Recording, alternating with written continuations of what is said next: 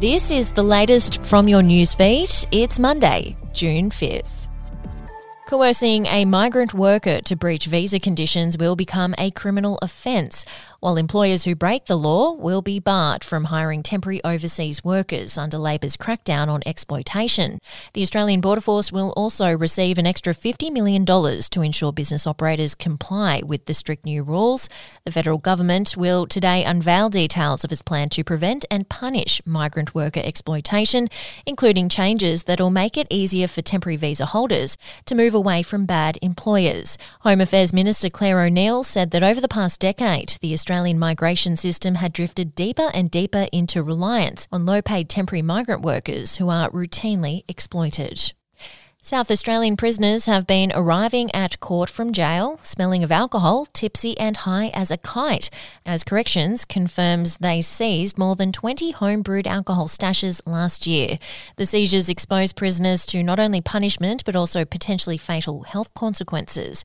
A Corrections spokeswoman said prisoners caught with homemade alcohol faced financial penalties and loss of privileges. The Department of Corrections has released figures for contraband seized from SA prisons last year, with with close to 90 drug seizures, including Suboxone, a popular drug to be smuggled into prison used in the treatment of substance abuse and a life saving aeromedical service that gives seriously ill and injured Queenslanders in remote areas the best chance of survival will receive more than half a billion dollars.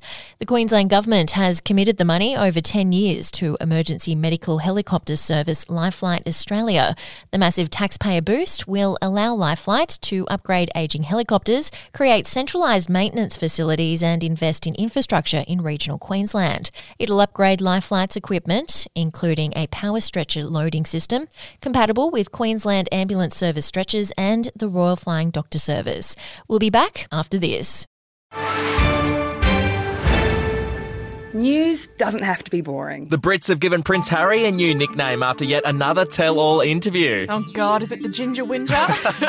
Let the team at news.com.au get you up to speed each day with their podcast, From the Newsroom. A couple were busted joining the Mile High Club. Well, I guess they can't fly Virgin anymore. Politics, sport, red carpets, royals. Get all the goss in just a few minutes. Follow From the Newsroom wherever you get your podcast from. Police believe a teenage boy who disappeared two years before he officially became a missing person was likely gunned down. The shocking development in the mystery disappearance of 14 year old Linden Malayta has been revealed today by the Courier Mail after police received new evidence. Authorities will now set up multiple crime scenes in North Queensland as police pledge to not give up on the boy. Linden was last seen in Ayr in March 2019, but it wasn't until police checked in with his family in 2020 that they told officers they hadn't heard from the teenager in years. And Parramatta Eel star Dylan Brown's immediate playing future is in limbo after he allegedly groped a woman several times at a popular Sydney pub on Saturday night. Brown spent the early hours of Sunday morning at Waverley Police Station before being charged with five counts of sexual touching over an incident allegedly involving a woman at the Golden Sheaf Hotel in Double Bay. The NRL Integrity Unit will now wait to be provided with a statement of facts by New South Wales Police before deciding whether to suspend Brown under the the discretionary no fault stand down policy. Brown's Parramatta teammate Mitchell Moses told Triple M over the weekend that Eels players had made a collective pact to lay low over their bye weekend. And we'll have another update to your newsfeed tomorrow.